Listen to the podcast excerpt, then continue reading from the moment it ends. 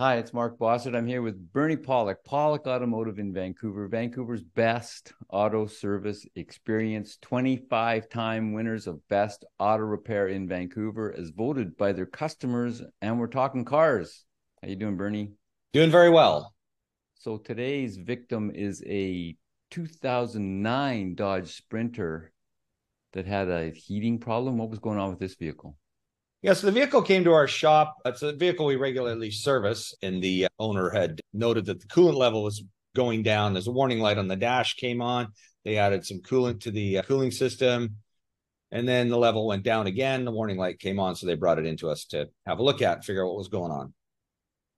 This is a kind of like a radiator heater issue, although they're not exactly the same system.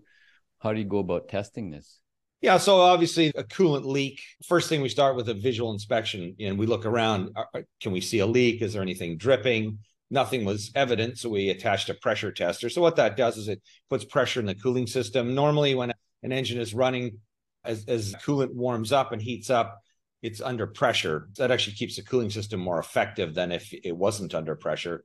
So we pressurize the cooling system, and look for a leak. And so we did that and we looked and we looked and we looked and we looked and we couldn't find a leak. And by the way, when the vehicle came in, we had to add probably at least three liters of coolant to the cooling system to fill it up. So clearly there was a leak, but we, you know, after half an hour, an hour of the pressure tester on, we weren't able to see anything, which was kind of odd. So what might be the cause of that? You've probably seen this before. Yeah, well, you, you know, coolant leaks, they'll either leak from some of the main c- components, maybe a gasket, uh, the radiator, water pump, the heater core can leak inside under the dash. This vehicle has a rear heater as well. So there's another system of, you know, pipes and hoses and a heater core in the back.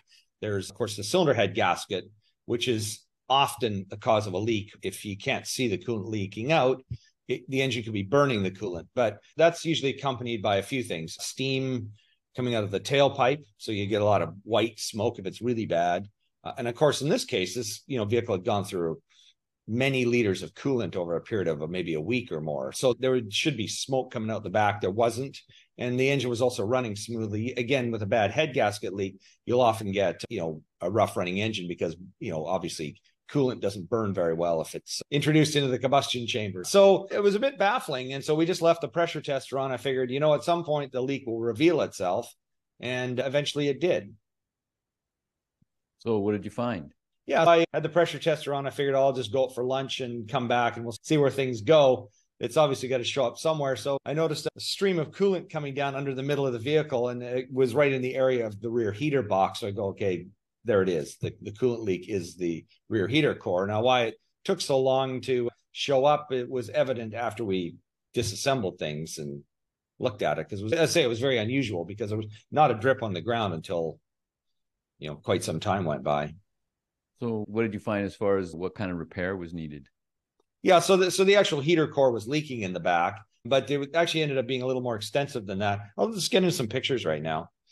So there's a picture of the actual heater box. We actually ended up replacing this whole unit at the end of the day, and I'll, you, you'll see why. But the coolant actually, this box is sealed, then the coolant didn't actually leak out until the level got up about up around where this plug is here. I'm moving the mouse pointer around.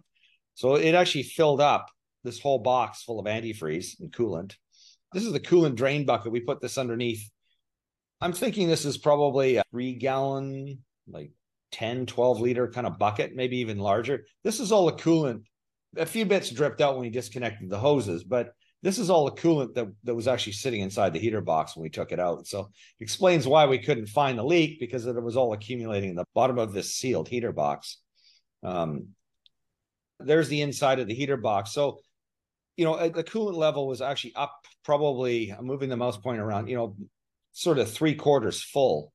And this is, of course, an electric fan motor, which was now submerged in antifreeze. This is the uh, heater blower controller or resistor again submerged in antifreeze. You can see kind of a greenish color to it. This is a, a, another electronically actuated component. This is the heater control valve. So it's pretty complicated. There's a lot going on here, a lot of electrical items that are were now soaked in an antifreeze and water mixture and, and basically ruined. So The option we went for was just to replace the entire heater box, which you can buy from Mercedes or Dodge. And we just went for that whole unit because that was kind of the best option to replace it.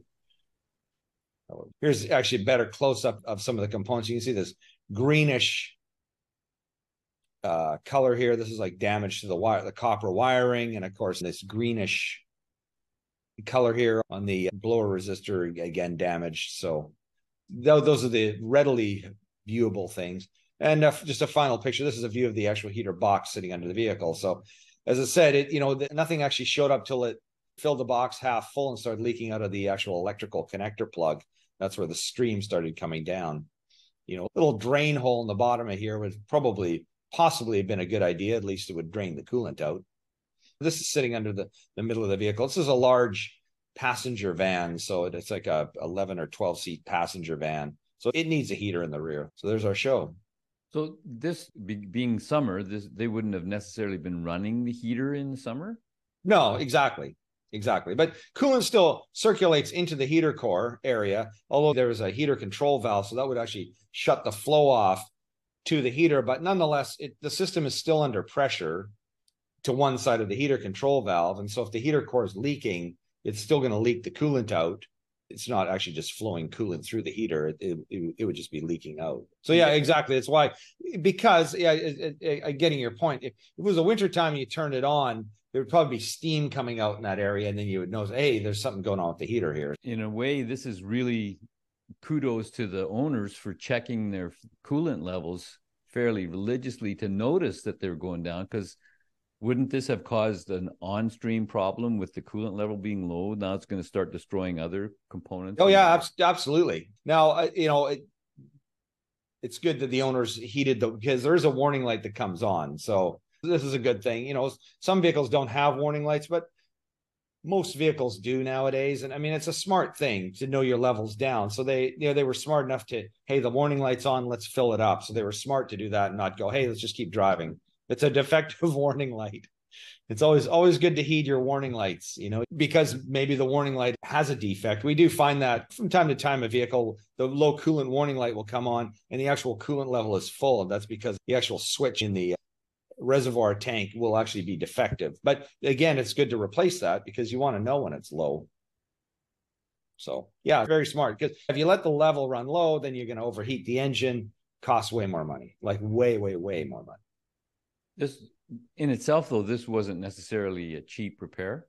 No, it wasn't cheap. I mean, the whole heater assembly was pretty expensive, but you know, buying individual components and changing each piece would have cost more money, and we could have tried to source a used one. But you know, these people will probably keep this van for many years, so why risk a used part when you know you never know when the heater core in that one's going to go bad. So you're going to sell it in, in a week, or that's the only thing available then you know used might be a better option. Was there any way that could have prevented this kind of damage? No, this is just a thing. Heater cores will just leak. Your best thing with keeping your cooling system maintenance, like repair costs down, is, is regular cooling system flushes, but they're not required very often. Almost every vehicle nowadays, sprinters included, have very long life antifreezes in them, so they they last for five, ten years. You know, 200,000 kilometers type of thing there. It's not like the olden days when you and I had black hair, when it was kind of a routine to flush your cooling system once or twice a year. I mean, it's great we've got away from that because imagine the waste of all that antifreeze and most of it probably just went down the drain and out into the waterways anyways, the way we used to take care of things. But yeah, antifreeze, they, they last a long time. But nonetheless, flushing it is a good idea to do, you know, every few years. And how did it work after all your repairs were done? Yeah, it was good. The one little glitch we did have is the blower fan inside the box wouldn't turn on because it actually blown a fuse, which of course the fuse is there. You know, there's obviously a short circuit with all that antifreeze in there, or you know, the component was damaged, so it blew the fuse. So fix the fuse, went fine, no more leaks, and this component should be good for years and years and years to come. So the fuse was inside that uh, heater box? No, no, the fuse is located in, in a fuse panel, and I'm, I'm not sure what, where it was located, but most vehicles there's several fuse panels, and they just get more and more. It's incredible. Some vehicles probably have like a hundred fuses. It's just kind of boggles the mind. So, how reliable are Sprinter vans? I know we've had quite a few podcasts about them. They're generally pretty good. You know, the engines have issues. We've talked about them many times.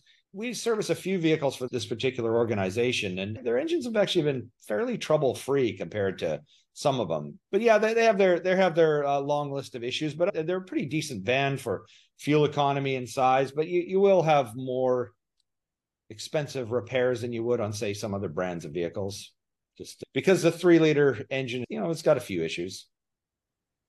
If you're looking for service for your Sprinter van in Vancouver, BC, Canada, the guys to see are Pawlik Automotive.